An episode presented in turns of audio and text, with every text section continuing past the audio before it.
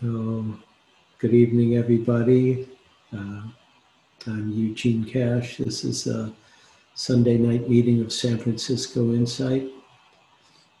And we'll have a meditation for half an hour, then a talk and a discussion. Um, I'll give a few minutes of instructions for the meditation. There'll be a longer period to practice in silence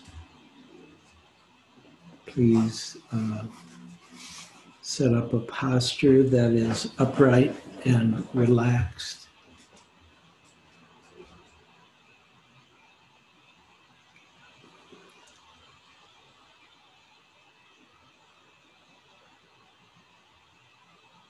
It's helpful to have your back straight without being stiff.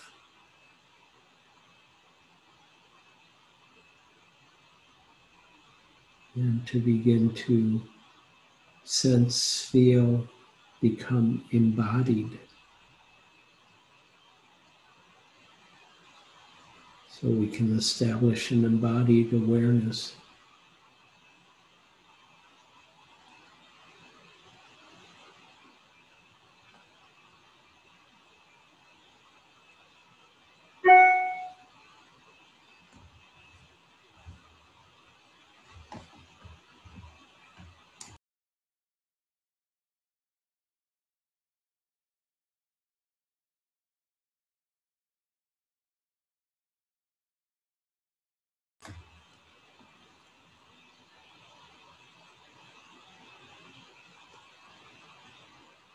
And it's helpful to be balanced between right and left, forward and behind as you sit upright.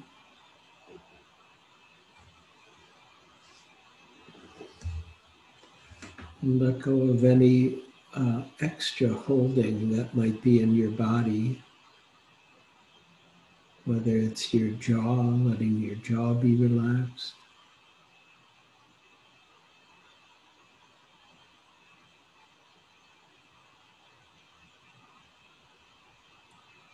Letting your shoulders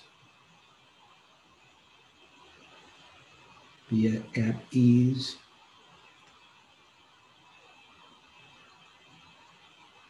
Letting your belly be soft.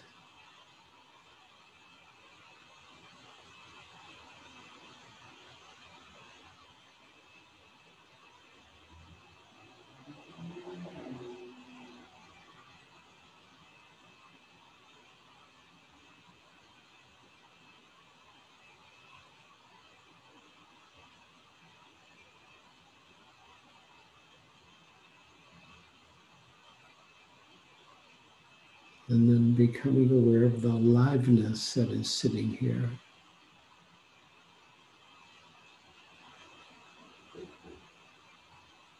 one way you may notice the aliveness is if you're aware of the temperature of the body that's alive. For those of you in San Francisco, you may notice that it's warm where you are.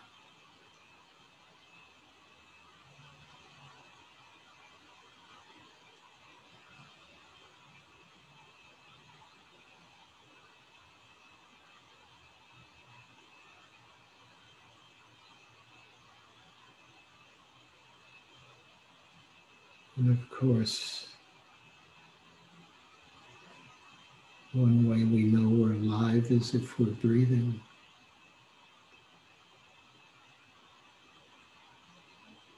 And without having to do anything special, simply become aware of the breath, of the sensations, the movement aliveness of your inhalation and the out breath.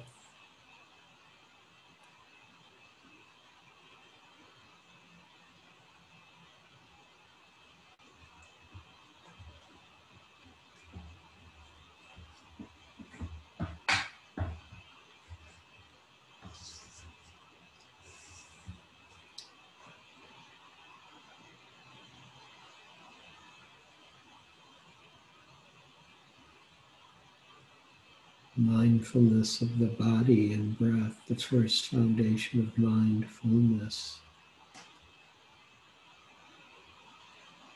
allows us to have a sense of composure, collectedness, presence here in the present moment.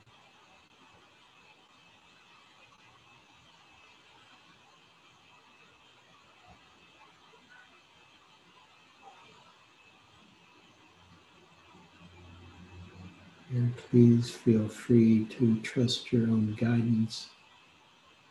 You could stay with the body and the breathing for the whole meditation this evening.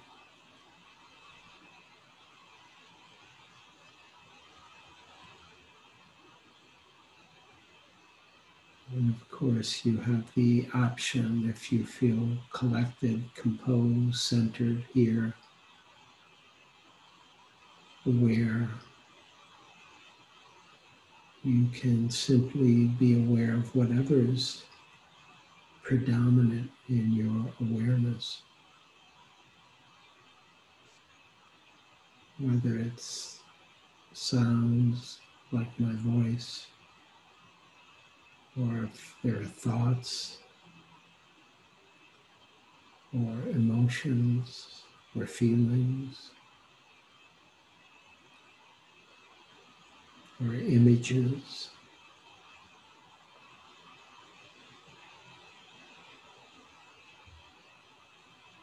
Staying very present, aware, awake with any of the phenomena of human life which may arise at any moment, all on its own.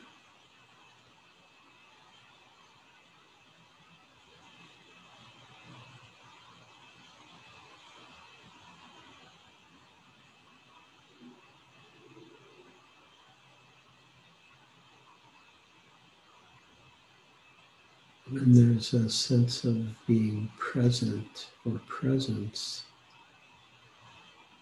And we don't have to control reality, we can simply be aware of it as it appears in our location. Not identifying with the thoughts or feelings or sounds or smells or tastes or touch and not being averse, not getting rid of it, not pushing it away. Simply resting in that which knows, resting in awareness.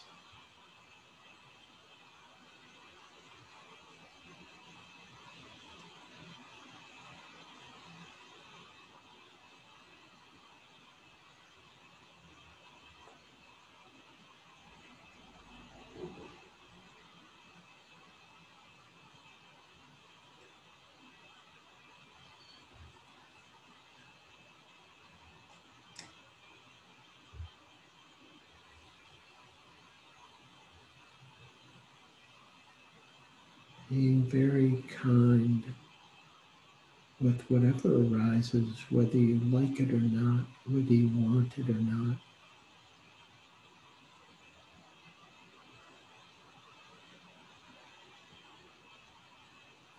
Rest in the space of awareness in which everything appears and disappears. Staying very present moment by moment by moment.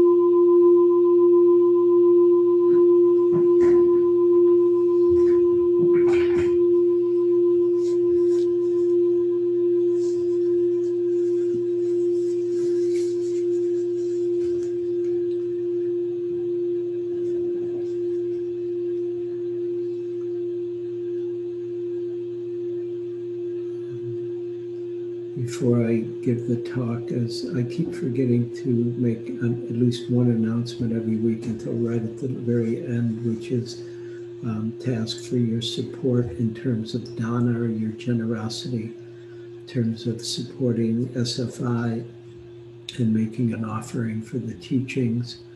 Uh, somebody will put uh, a link in the chat box that'll tell you where to go to make an offering on, I believe it's PayPal. And some of that goes to San Francisco Insight, and some of that goes for me. So thank you for your generosity. Um, yeah. I think that's it for now. Um, uh, I asked somebody this week about, oh, what should I talk about? What should I talk about on Sunday night? And they were very clear. They said, talk about dukkha. So I'm going to talk about dukkha tonight. And uh, it's an interesting word, dukkha. Uh, du means difficulty or badness in the original in the original Pali, and ka means devoid of permanence or devoid of a self that can control or command experience. Dukkha. So it's a difficulty uh, that is not permanent, or that things are not permanent and they're difficult or they're bad because they're not permanent. Um, and often the image that's given for dukkha from the tradition is of uh, dukkha is the center of a wheel that's not round, right? It's out of round. And so if you've ever been on a cart or a wagon or some kind of, or even a bicycle where the wheel is out of round, it's very bumpy. It's not comfortable. It's uncomfortable. Um, and so I'm starting with that because there's no good English word that is a simple translation of dukkha. Classically, dukkha was translated as suffering, and that's part of dukkha, but it's not the totality of the picture. And um, um, maybe the best word that I know is unsatisfactoriness. That there is dukkha means that something's unsatisfactory. And then, or, or that there's friction with the experience, or it's unreliable. I'm going to give you a lot of different words. It's imperfect, or it's uh, it's in itself, the experience has some kind of insubstantiality to it. Uh, and of course, sorrow or misery or disease or discomfort or discontentment or pain or hurt are all part of dukkha, right? But you, it's a variety, it's not just one thing. And um, I know that um, Than Geoff, uh, Thanissaro Bhikkhu, um, he uses the word stress as the translation for dukkha. And there's all kinds of stress. There's, there's um, ordinary stress, like uh, it's too hot in San Francisco today, and so it's stressful for some of us who live on the top floor and it's very warm. And, and you don't want to open the window because the air is so bad today because of the fires. And of course, the fires are part of dukkha right? And and they're a really um, uh, horrible, tragic part of our experience now. Somebody who was from the East Coast, they said, "Oh, is that how it's always been in California?" And I'm like, "No, it is not how it's always been. It's how it is the last few years, where we have these fires every year." And so it's part of the dukkha of this time and place and era. Um, and so traditionally, dukkha itself is talked about. There are three kinds of dukkha. And the first kind is, is what's known as ordinary dukkha or dukkha dukkha, is how it's uh, talked about in the Pali, dukkha dukkha. And all of you know about dukkha dukkha, right? There's not anybody who doesn't know about dukkha dukkha because it's part of living a life. There's, you know, different kinds of, um, of um, difficulty that come with being alive in an ordinary way.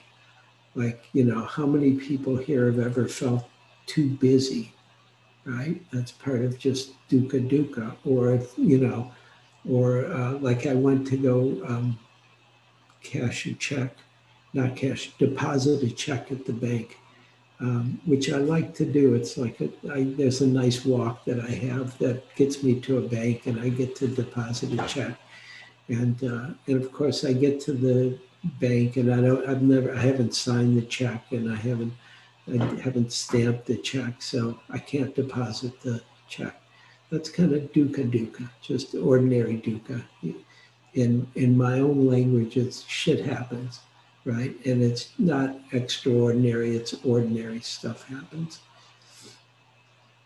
right? And then, um, uh, and then there's another level of dukkha, and of yeah, another level of dukkha called viparinama dukkha, viparinama dukkha, and it's the dukkha produced by change, right? That whatever we have, whatever we like, whatever is good, will change, right? If we're happy, that's not going to last forever. There's change. Things are impermanent.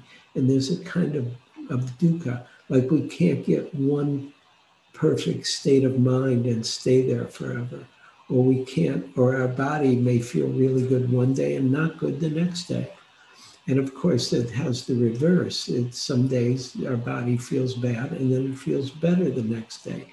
But it's it's the dukkha of impermanence. We can't count on what's going to happen. We can't control what's going to happen. We can we can help it a little bit. We can give it our best, but we're not in control. And then the third kind of dukkha is called sankhara dukkha. And it's um, the Buddha said all conditioned phenomena are dukkha. All conditioned phenomena are dukkha. And people think that means, oh, everything is dukkha, which is not what he's saying.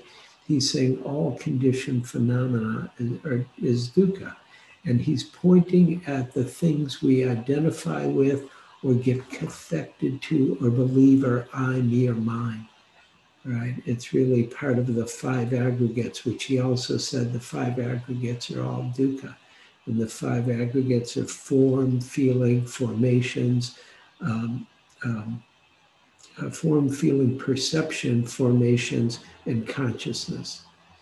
And uh, and form means body, basically and feeling is the is the tone of any moment of existence which can be pleasant or unpleasant or neither pleasant or unpleasant. And he's saying they're all dukkha because there's no uh, counting on any of them to be the way we want them to be. It's part of it's similar to the to the uh, viparinama dukkha. They're all changing. And but we're not in control of any of it.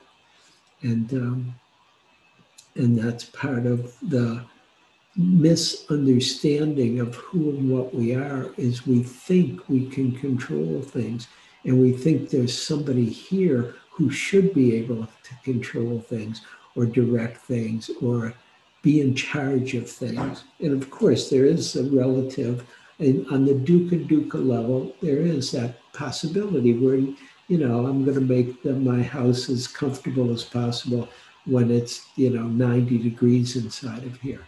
But, but um, there's another level of the dukkha, which has to do with my relationship to the heat itself. And that has to do with form, how the body feels when it's hot, and the uh, pleasant, unpleasant, or neutralness of it, or the uh, my perception of what's causing it or my ideas about it the formations and then my consciousness itself feeling open or closed or tight around what i believe is true and so suffering and this is why suffering is such an interesting word not to just use that one word is not inherent in the phenomena it's in our relationship to the phenomena. It's in how we relate to reality or this moment or the truth. And that basic unsatisfactoriness of things is just part of the way it is. It's not a mistake. And how we relate to the unsatisfactoriness, that's where we have some, some um, I'm going to say will, but it's not the word I'm looking for. We have some input in how we relate to each moment, how we respond. And so relationship becomes, excuse me, practice becomes a relational practice with the experience of each moment of being alive. Right? And the Buddha said, you know, that he taught one thing and one thing only dukkha and the end of dukkha. And that that's possible to start to let go of dukkha or not be identified with it or not be connected to it or not believe it at times. And so, of course, one of the questions for you to ask yourself is what does it mean to be with dukkha, to be aware of it, to practice with it? And how do you do it? And uh, what keeps you from practicing with it? Right? Because dukkha comes in different forms, as we're already describing in terms of dukkha, dukkha, and paravanama dukkha and sankhara dukkha. And then there's um, mental dukkha and physical dukkha, and dukkha that's internal and dukkha that's external. And those are all just part of reality. It's not a mistake. It's part of the, but part of the difficulty of dukkha is it can be very potent. So, so for myself, I watch my own internal dukkha, right, which has to do with my heart, mind, and body, right? It's like it's in my thoughts, my feelings, my beliefs, my feelings, my emotions. And there's all different kinds of unsatisfactoriness that happens. And I'm not I'm not happy about being warm today, which is of course just minor, low class dukkha. Right? I don't like being hot. I like living in San Francisco, and it's like, please bring the fog back in immediately.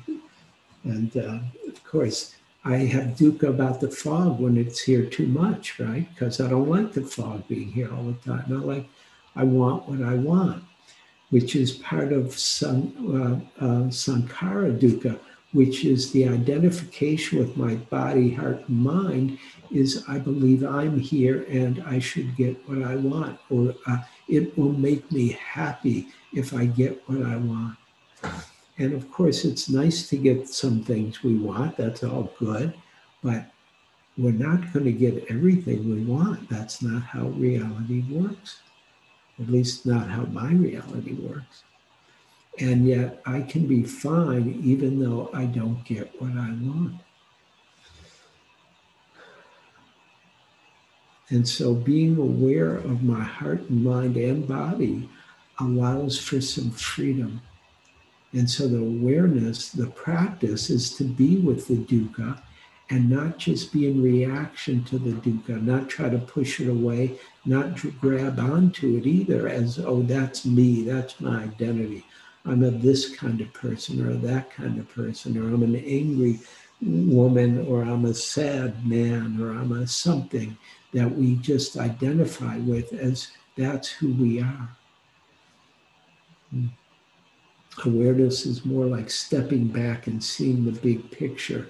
And it's not creating equanimity, it's where equanimity arises from, is seeing and understanding how reality works, the causes and conditions of life, of this moment, of whatever form of dukkha we might have. And of course, uh, you know, I'm describing a little internal uh, dukkha. External dukkha has to do with anything, uh, quote, outside of us. Like, so walking around and uh, I was, you know, I walk in the park a lot and there's a lot of people who don't have homes and who are suffering. And so there's a lot of external dukkha that I see and that touches me or impacts me, or at times I have a reaction to. And sometimes I would I want to help, and I do help at times. You know, whether it's just being kind or with money or food or something. And then other times I'm a reaction. It's like, no, I don't want to deal with you now. I want my own world. I want what I want. Right. And I noticed that today I was walking, um, this wasn't in the park, I was walking back on the street and um, and a guy came around the corner and I'm I saw and I try to be polite. I'm wearing my mask. I try to stay on one side. If people are coming, I stay far to that side so they can get by and we're not uh, being contagious together if either of us are contagious. And um, and this guy came right around the corner and he did this. He's done this before. He goes and he's like, I'm on the right side, but he wants to walk right where I'm walking. And he's a big guy. And last time I really, we really did a little dance together right? Because I didn't want to move out of my spot. It was my spot. And this time he came around the corner and I just didn't want to deal with him.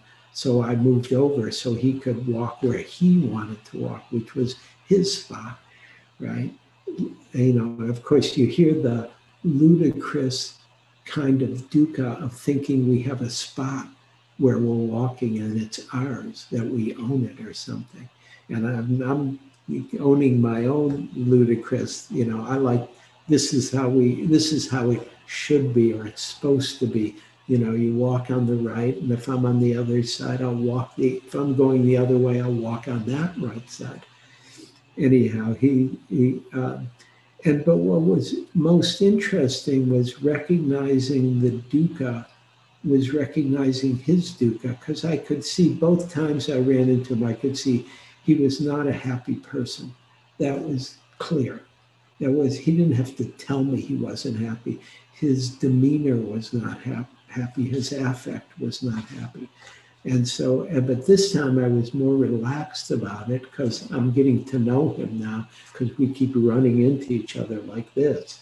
And so I moved and I felt my compassion for him. Oh, this guy's having a hard time you know, let him have the the space that I think is my space, and um, and that's just part of what happens when we open to dukkha both internally and externally. Is there's a kind of empathy that can arise for ourselves and for others both, and that's an important quality of practice. That practice starts to open the heart up to kindness and to care and to compassion, right? And appreciating one's foibles, which I hope you all appreciate your own foibles.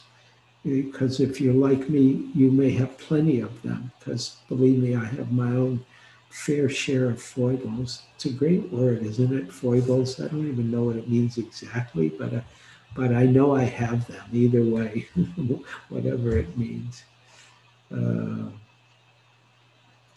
Sayadaw U Tejaniya said, he said, if there is no understanding, there will, there will immediately be resistance to the unpleasant experience.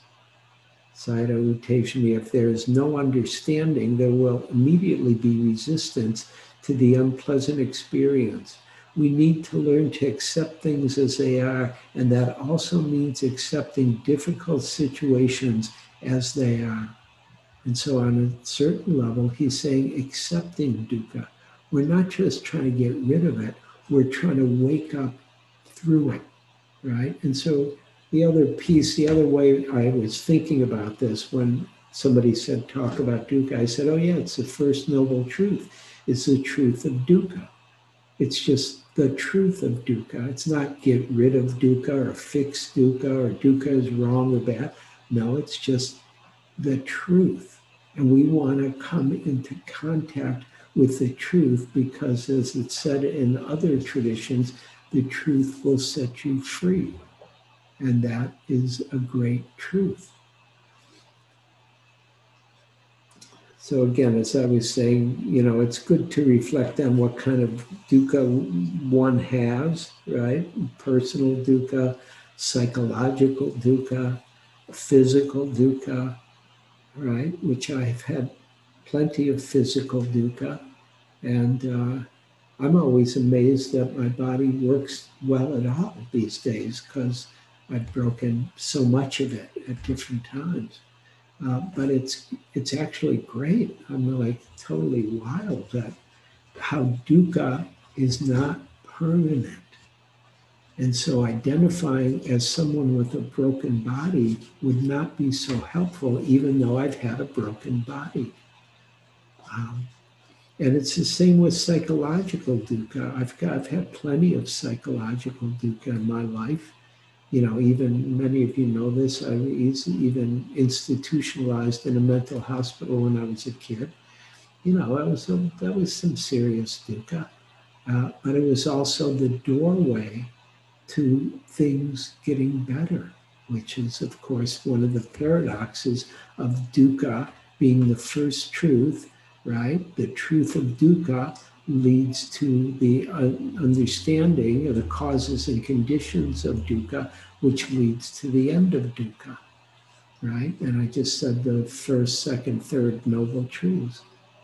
And so you see, it's a continuum, the teaching on dukkha in Buddhism. And so, yeah, different kinds of dukkha, psychological, physical, also just to get everything into the mix here social dukkha, uh, political dukkha, which we're in the midst of, that I've been talking about in terms of the possibility of fascism in America and the kind of ignorant um, uh, denial of what's true in order to win elections and things like that. I'm going to open some shades now to get a little more light in here. Excuse me a second.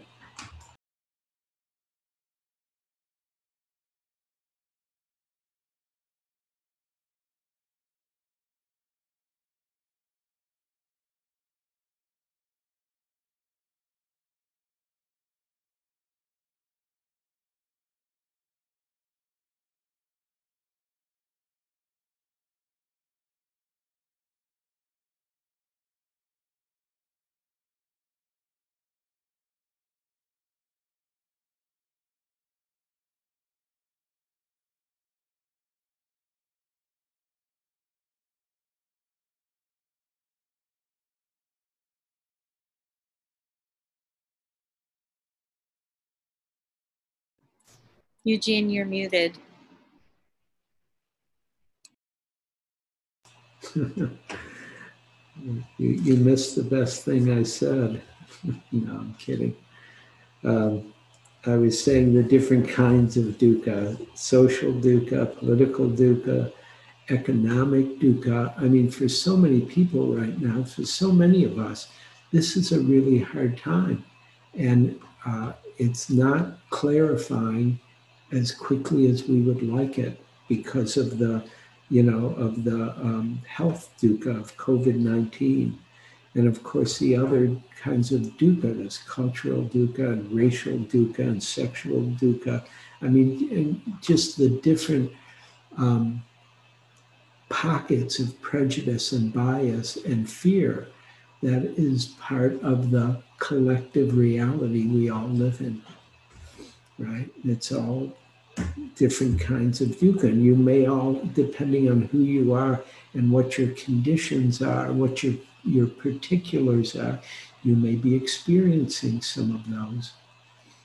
Right? And of course, there's always relational dukkha with friends or family or partner. And, and you know, I mean, Pam and I both teach the Dharma, and people often idealize our relationship, but we have our own relational dukkha. It's just part of the deal. If you're with somebody, if you live with somebody, and and it's a good part of the deal, which is the paradox, meaning because if you work with the dukkha, things can open up and you can both be freer and happier and more loving together.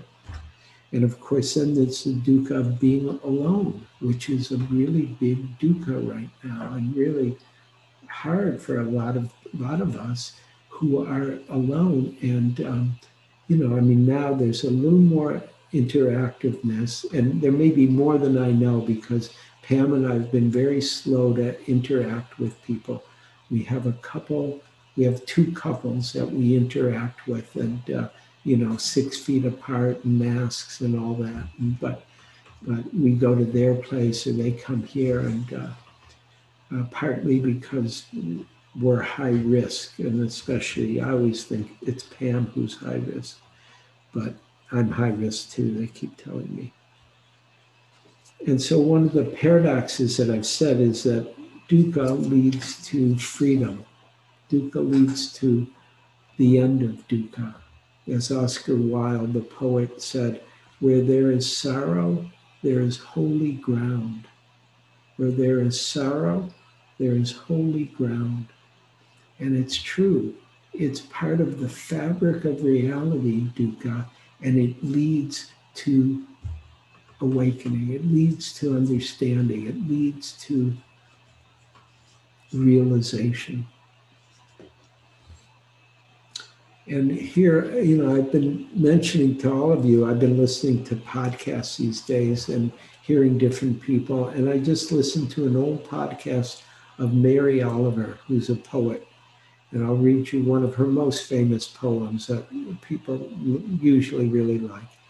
She says, You do not have to be good. I mean, just that line, she could stop right there. You do not have to be good. You do not have to walk on your knees for 100 miles through the desert repenting.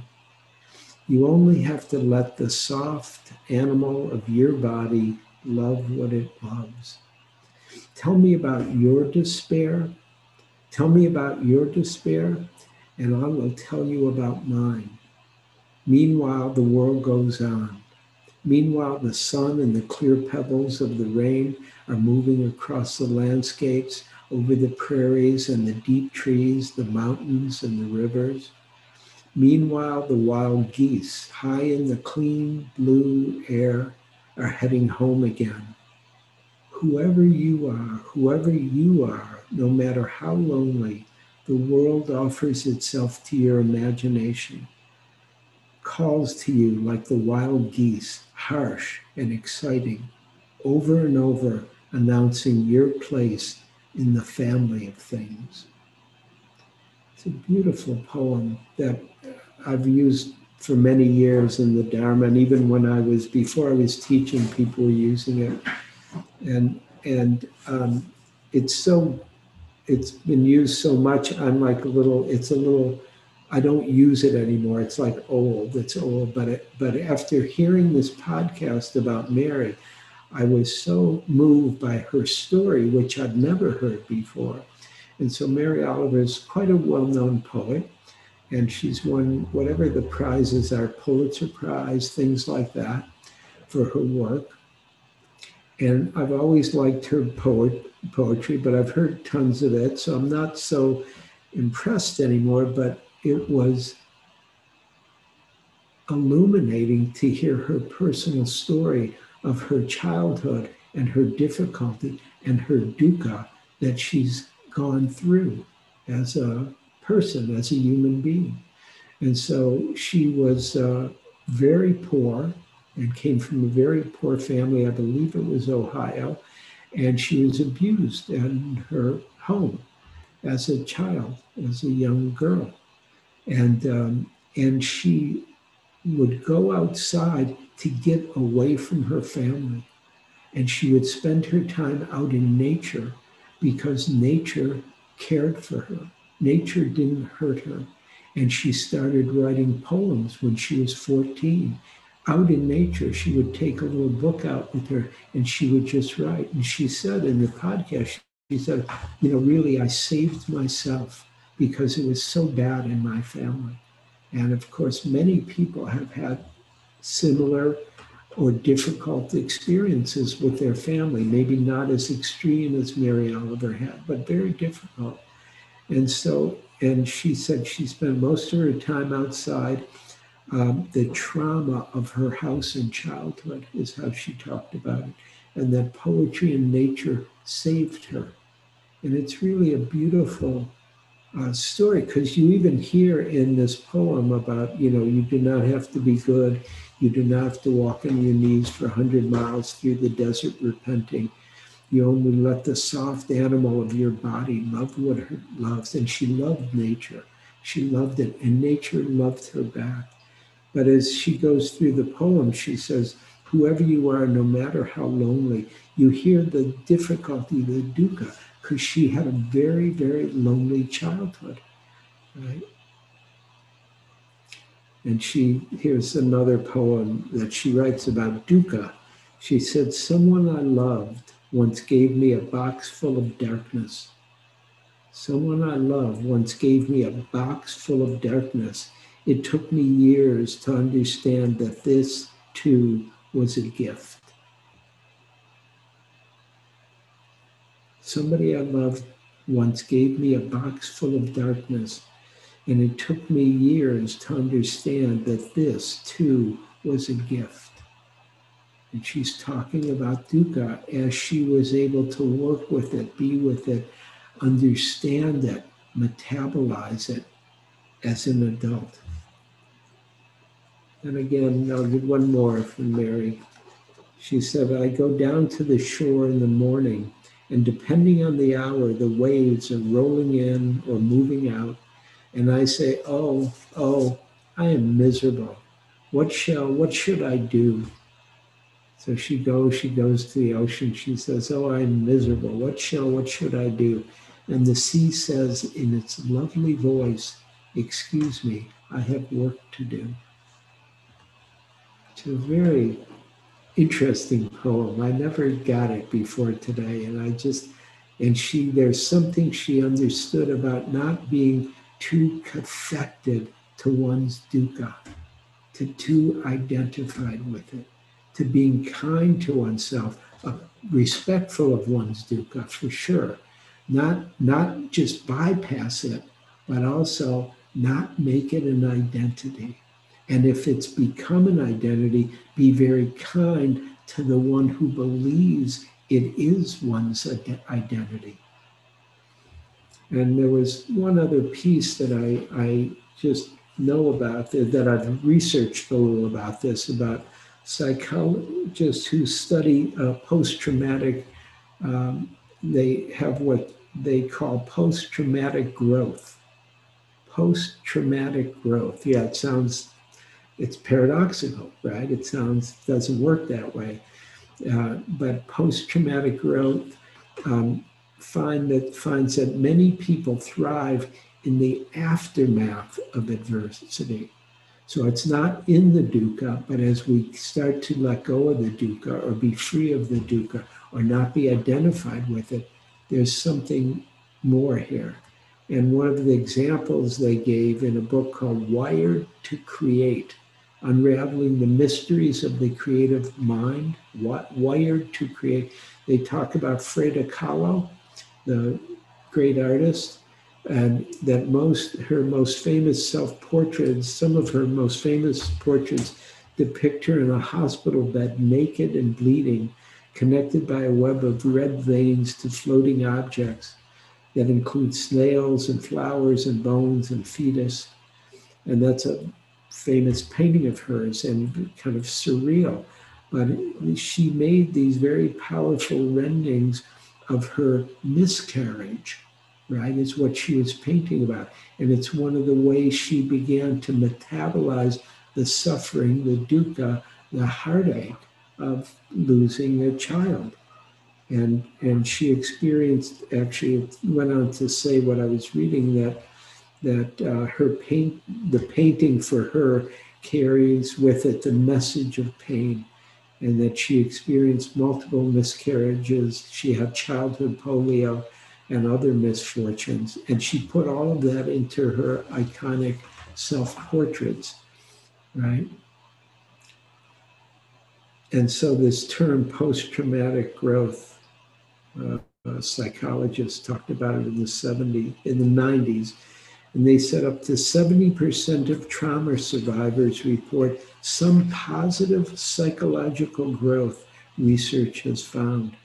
Growth after trauma can take a number of different forms, including a greater appreciation for life, the identification of new possibilities for one's life, more satisfying interpersonal relationships, a richer spiritual life, and a connection to something greater than oneself, as well as a sense of personal strength.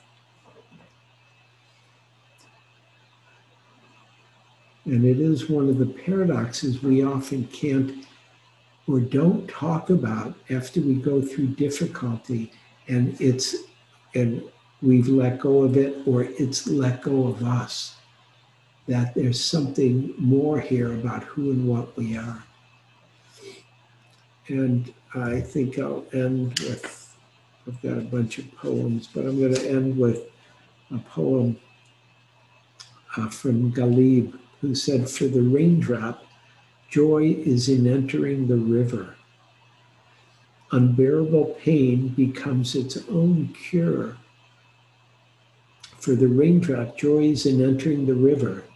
Unbearable pain becomes its own cure. Travel far enough through into sorrow, tears turn to sighing. Travel far enough into sorrow, tears turn to sighing. In this way, we learn how water can die into air when, after heavy rain, the storm clouds disperse. Is it not that they've wept themselves clear to the end? If you want to know the miracle, how wind can polish the mirror, look, the shining grass grows green in spring.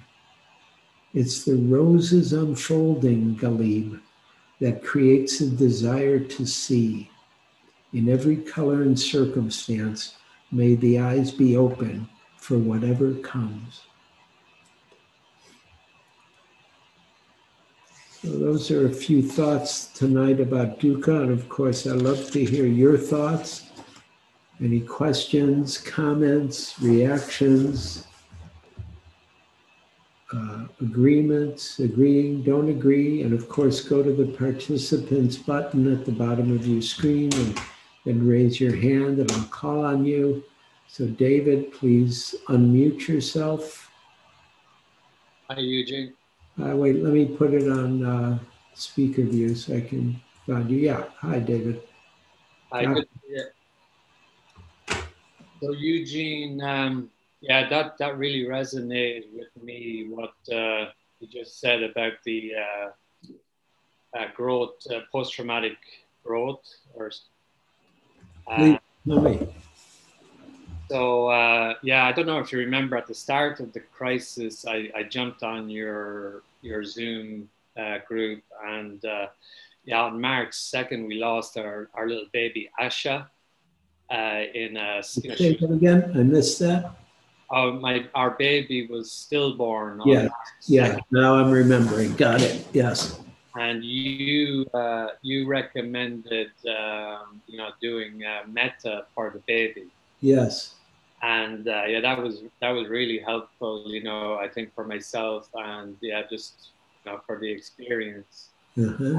yeah, it helped me, you know, really get in touch with the loss and the grief, uh, etc. But uh, yeah, definitely, I, I remember I, there was a priest, uh, a Catholic priest, who kind of did a little service for us, mm-hmm. and um, you know, he said, you know, you know, after six months, if I see you again, you'll tell me about the blessings. Uh-huh.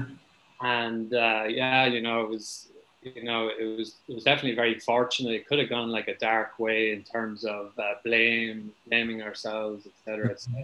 But you know, my wife definitely turned towards her art, and uh, yeah, we got that, uh, you know, that in. Um, you know, appreciation of life and uh, possibility. I guess we were just, you know, it was a kick in the ass. It knocked us out of our routine, and uh-huh. definitely, I definitely some anger came out, you know, towards in, in work and uh, you know with the whole political situation. So, you know, it wasn't all smooth sailing, but. Uh, yeah, it's you know, it's just it's, it's not it's not supposed to be smooth sailing.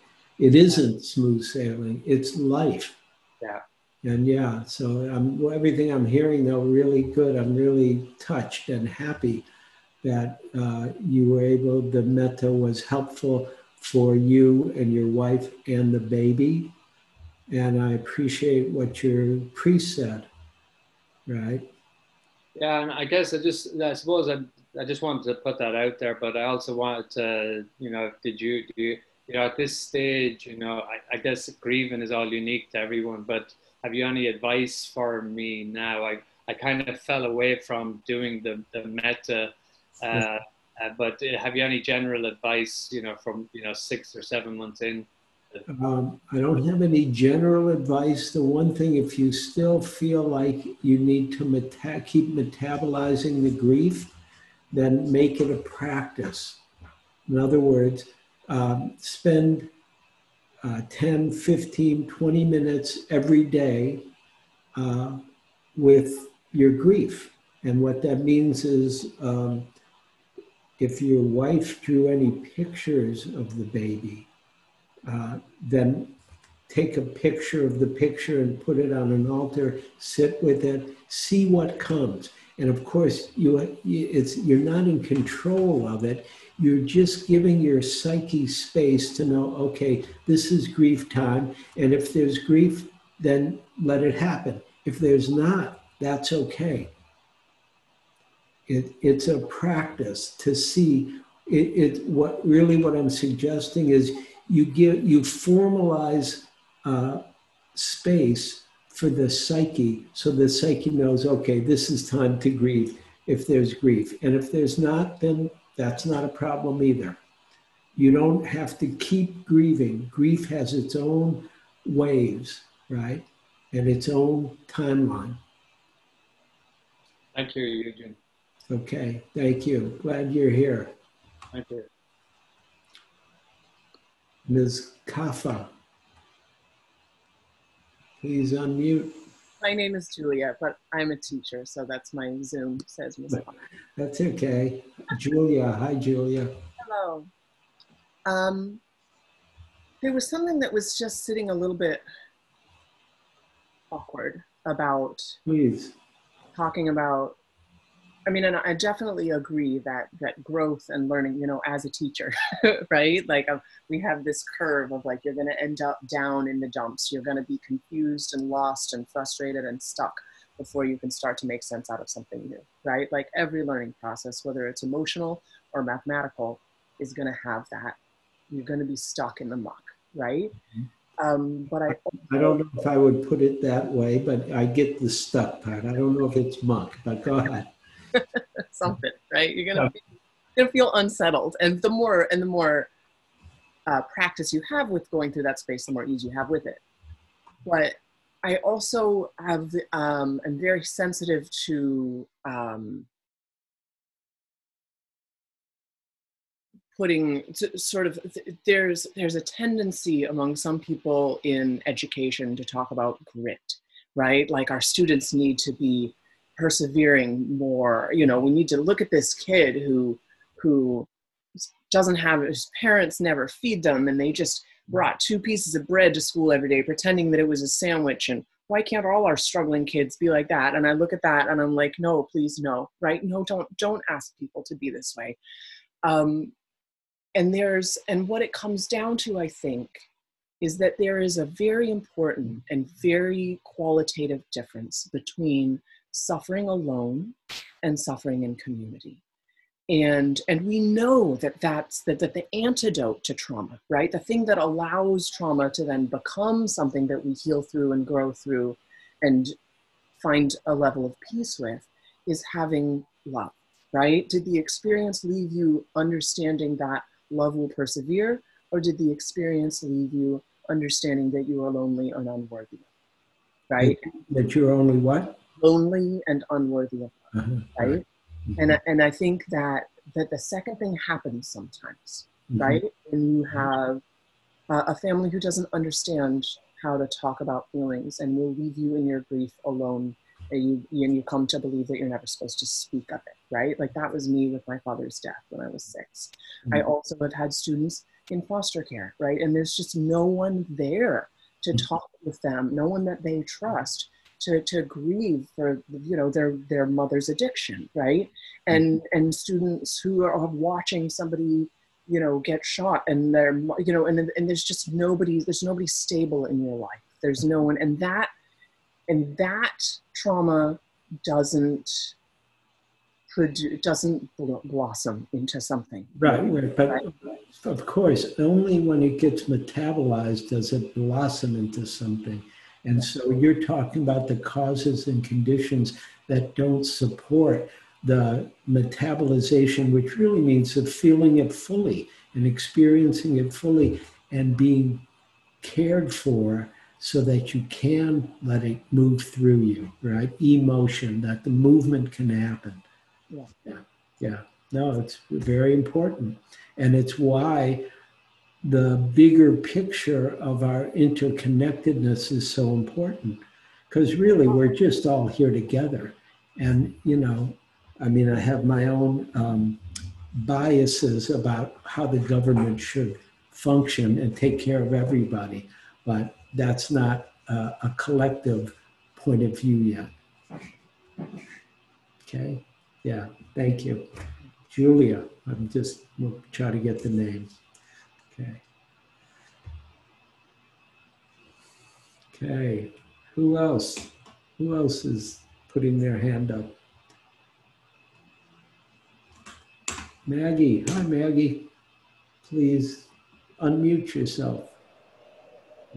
Hi there. Hi everybody. Um, hey. So much tonight, Eugene, for this talk. Um, the one quote you said stuck with me. We're not trying to get rid of dukkha. We're trying to wake up through dukkha. Yeah. And The second part, we're trying to wake up through dukkha, really resonated with me because my own life, I'm just, I'm finding, I'm finding how beautiful that process can be, mm-hmm. but to not deny the level of pain. Very important. Yeah. And in that pain, what I'm trying to explore and learn myself is how I nurture myself while balancing that pain. Uh-huh, yes. Beautiful. Yeah. Really and, important. Yeah. And what you said about Mary Oliver, how it just it spoke to me how she found poetry in, in nature like yeah. that. I, I find that as a form of self-care in that process. Yeah. And I get right now, I'm trying to figure out what are my resources. I'm mm-hmm. just, that's what I wanted to share tonight. That's, I'm on this quest and I'm trying to explore. Well, no, it's, it's beautiful because Mary Oliver, uh, as she said, she saved herself with the poet, with nature first, and then and I, I, didn't say this, but she was so poor. She wasn't just um, getting the beauty of nature, which she was getting and everything, but she was getting food out in nature too because they didn't have enough food. Right? I mean, she was very poor, which I didn't know at all. And then, and so you, and of course, I talked last week about Robin uh, Wall Kimmerer, who was um, a, a, an indigenous person who's also um, a botanist and um, talked so much in my readings about her and what I heard her talk about on her podcast about how much nature has to give us, even in terms of food. She said, Oh, yeah, you, you could walk almost anywhere and eat so many different things that we're not aware of because we're so disconnected from nature. And, and I'm not saying the disconnection is a judgment because I'm totally a Detroit and New York City guy. But but it is, it's so amazing. You can walk out and there's berries and there's leaves and there's there's different things. If we knew better, we could eat these things if we needed to.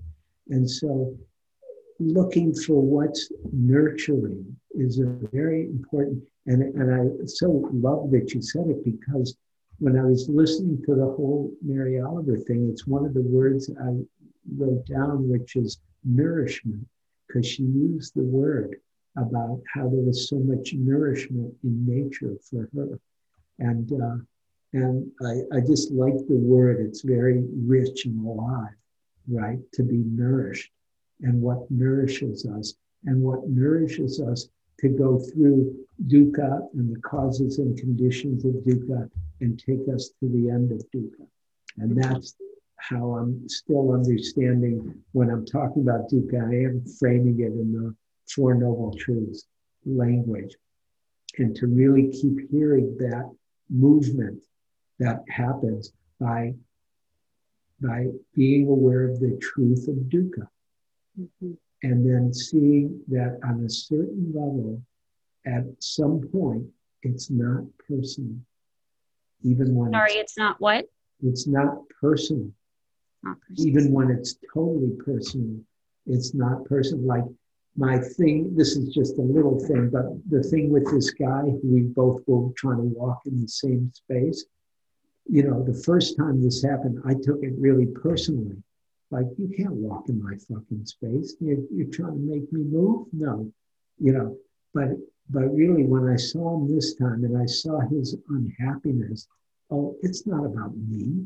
He doesn't even know me. I don't even know him. It's not personal. I mean, this is just a little thing, but it's still, even on some of the biggest things, the biggest dukkha that I know, it's, uh, it's like I think about a big dukkha, I think about racism, and I think about the kind of prejudice and bias and um, what I call insanity of believing in the whole myth of race, which is a 400 year old myth in this country. And, um, and of course, if you're a Black person, that is very personal. But on another level, it has nothing to do with you. It has to do, and this is where uh, Resmaa Menakem is really great. He talks about the dukkha. Oh, that's that's great. He talks about the dukkha that the white bodies brought from Europe because they've been through so much dukkha, and so they just continued the kind of prejudice in another form that works for them in this country, right? So it's really, you know, that's yeah, and so that's part of the way the metabolization happens is by understanding the truth of dukkha and understanding the causes and conditions of dukkha, which Resmaa Menakem really, he's so wise in his writing, in my opinion. So, thank you so much. Thank you. Thank you.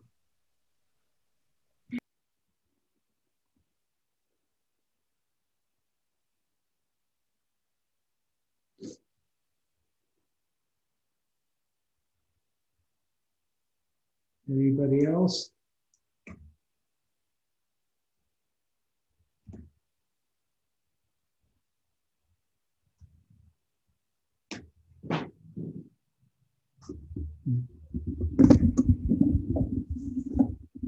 I got a note that my microphone's not working so good. So how is it now? Is that any better? No, it's not so good. Hmm? A bit hard to hear still for me. Yeah, that's strange. Let's try some more. How's that? Is that better? Worse? Same? No. I think that's what we're going to get today. We've got techno dukkha.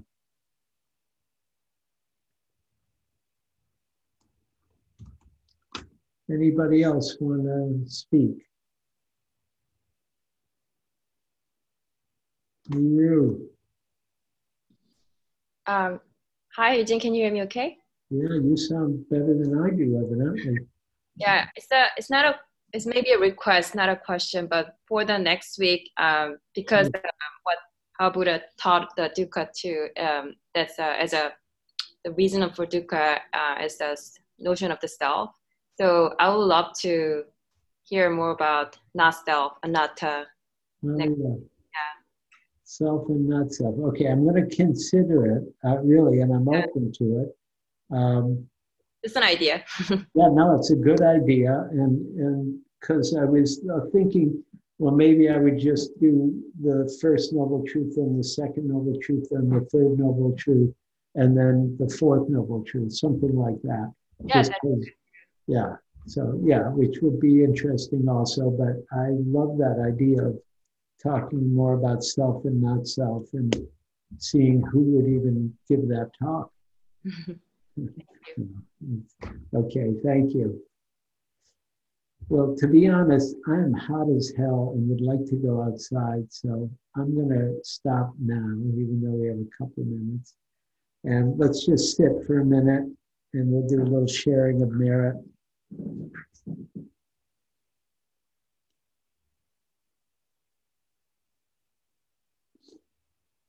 And taking a moment to appreciate our good fortune that we have the time, place, opportunity to study the Dharma together and to wake up to the truth of dukkha and continue to wake up to the possibilities of being free from dukkha. And um, happily sharing our good fortune in every direction, in every realm, in every world. May all beings be happy and peaceful. May all beings be free from suffering, free from dukkha, free from misunderstanding the truth of who and what we are. May we all wake up together, realizing our true nature, our Buddha nature, the nature of wisdom, and compassion. May all beings be free.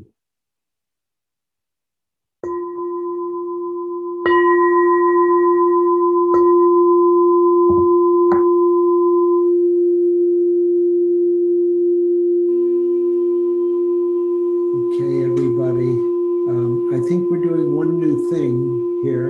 I think Paul or Nina, you have to do it. We're telling people they could unmute and want and say something if they want. There was something, there was a request from Paul. And so we said we'd give it a try. So you could like say hi, bye, or or see you later, or nothing. You don't have to say anything. You don't you don't have to do anything. Foibles. More foibles. Thank you, Eugene. Thank you, everyone. Yeah. Thanks, everyone. Thanks, everyone. Okay. Stay Hi, cool. Brody. Good Hey, cool. Good to see you. Bye-bye. Thank you, care. everybody. Good night. Good night. Good night, Paul. Thank you for listening. To learn how you can support the teachers and Dharma Seed, please visit dharmaseed.org slash donate.